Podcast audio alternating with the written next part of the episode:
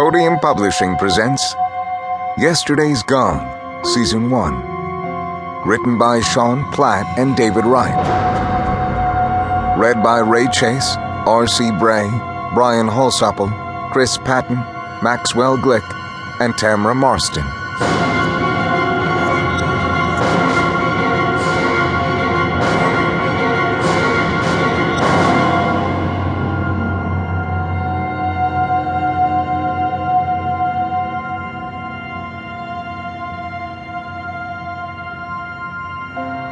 Brent Foster.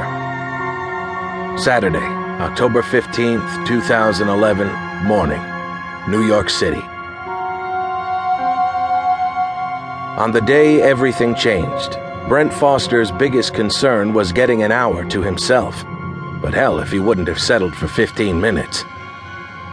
His head was pounding when he woke, as if he'd spent the night partying rather than staying late at the paper. Fortunately, it was his day off. He glanced at the alarm clock and saw that the blue numbers were black. The fan he used to drown out the sounds of his neighbors and traffic was off too. The power must have gone out. Great.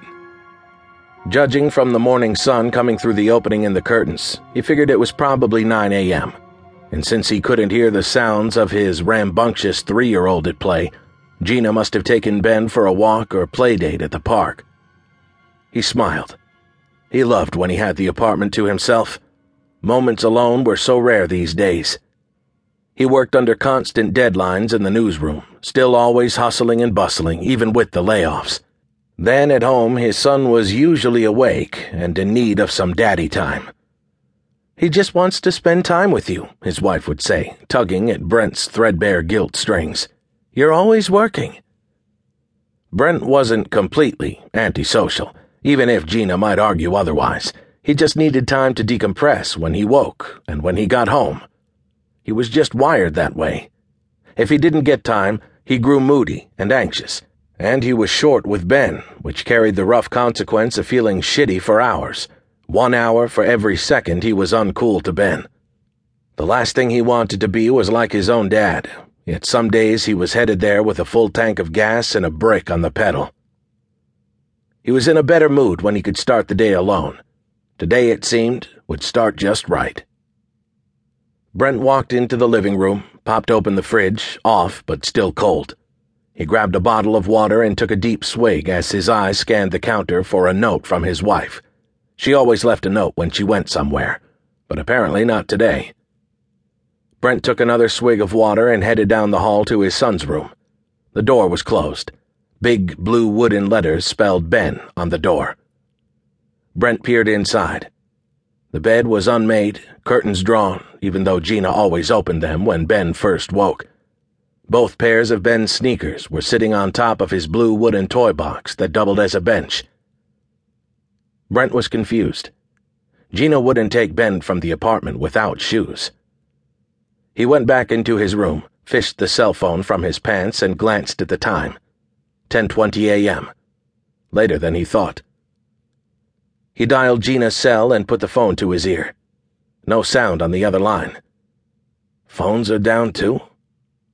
Brent dialed again. Same result. Mrs. Goldman. They had to be at the apartment across the hall, Mrs. Goldman's. Her husband had passed away a few months earlier. Gina had started bringing Ben over to keep her company. She loved Ben, and he loved eating her cookies. A perfect match. Brent slipped on some sweatpants, then headed across the hall and knocked on the door. The lights in the hall were out, save for four emergency lights spaced every five doors along the ceiling. Mrs. Goldman always took forever to answer the door. Brent suspected she was going deaf, even though she had a keen ear for neighborhood gossip. He knocked louder. Still no answer. Mrs. Goldman never went anywhere, ever. Her only other family was her worthless son Peter, who never visited. The few times Gina had invited her to the store or for a nice afternoon lunch, Mrs. Goldman declined. She didn't care much for the city, was only there because her husband loved it.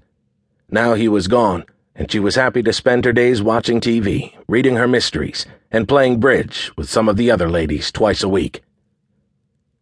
Mrs. Goldman, Brent called. Are you there? Nothing. Weird. Brent didn't know the other neighbors on his floor, but Gina had recently become friends with a young mother a few doors down. Maybe they went there, Brent figured. He walked toward the end of the hall, but couldn't remember if the woman lived in number 437 or 439. He tried knocking on 437 first. No answer. He tried a couple more times, then went to 439. No response. What the hell? People were always home, or at least it seemed that way. Brent was never able to sleep in because his neighbors were loud and the walls were thin. He'd wanted to move somewhere quieter for years, somewhere with neighbors who actually left the building every now and then. Brent turned and tried the door across the hall, 440.